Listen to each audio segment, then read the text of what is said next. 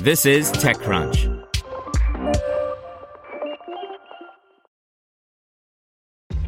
This episode is brought to you by ShipStation. You know, some things take a lot of work, like sending little robots to far off distant planets. And just as that's challenging, so too is running a successful e commerce business, especially when there's so much to do. So I want to introduce you all to ShipStation. Now, I love using ShipStation because of its easy to use dashboard, which makes managing orders and printing labels a breeze and super smooth. Oh, and the customer service is just out of this world. It's exactly what you need to help grow your business. Sign up for your free 60-day trial at shipstation.com slash technews.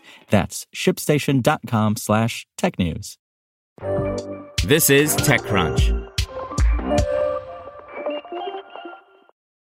Olympus U.S. hack tied to sanctioned Russian ransomware group by Zack Whittaker and Carly Page.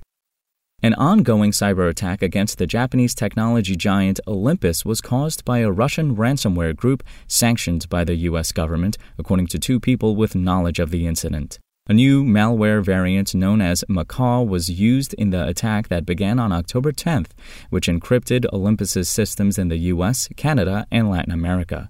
Macaw is a variant of the Wasted Locker malware, both of which were created by Evil Corp, a Russia based crime group that was subject to US Treasury sanctions in 2019. It's the second ransomware attack to hit the company in as many months after its networks in Europe, the Middle East, and Africa were knocked offline by the Black Matter ransomware group in September. Black Matter and Evil Corp are not known to be linked. Olympus was hit by Black Matter last month and then hit by Macaw a week or so ago. Allan Liska, a senior threat analyst at security firm Recorded Future, told TechCrunch.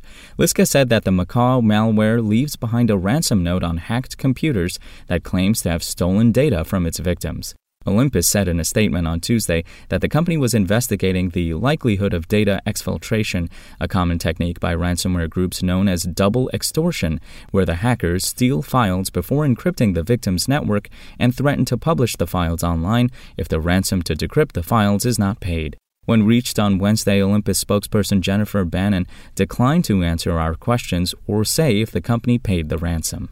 In the best interests of the security of our system, our customers, and their patients, we will not comment on criminal actors and their actions, if any.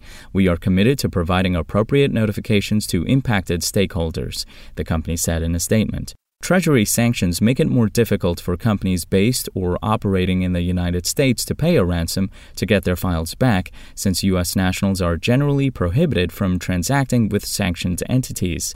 Evil Corp has renamed and modified its malware several times to circumvent U.S. sanctions. Bloomberg reported Wednesday that the Macaw malware was also used to cause widespread disruption last week at Sinclair Broadcast Group, which owns or operates 185 television stations across more than 80 markets. Sinclair said in a statement on Monday that while some data was stolen from Sinclair's network, it wasn't clear exactly what information was taken. Evil Corp also launched attacks at Garmin, which caused a nearly week long outage after a ransomware attack in 2020, as well as insurance giant CNA. Spoken Layer.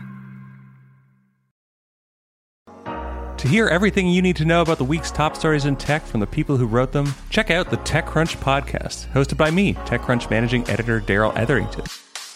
Each week, we go in depth on two or three of the week's top stories from in and around the startup ecosystem. And I'll be joined by the TechCrunch experts who covered them. They tell us why the news is so important and what they think matters most to you, our listeners, whether you're just interested in tech or that's where you make your living. New episodes drop every Saturday morning, so be sure to subscribe to the TechCrunch podcast wherever you listen to podcasts.